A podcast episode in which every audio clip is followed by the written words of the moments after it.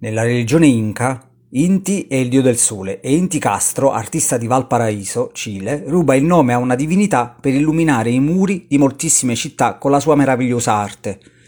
Nelle sue opere, Inti inserisce numerosi riferimenti simbolici e iconografie tradizionali, come i tessuti degli indigeni dell'America Latina, gli idoli religiosi, i contadini e i rivoluzionari, che egli ama fondere con concetti moderni e caratteri surreali. Partendo dalla fusione della cultura spagnola con quella precolombiana, l'artista cileno sviluppa uno stile particolarmente riconoscibile che ha lasciato tracce in varie parti del mondo e anche a Napoli, nel quartiere Barra.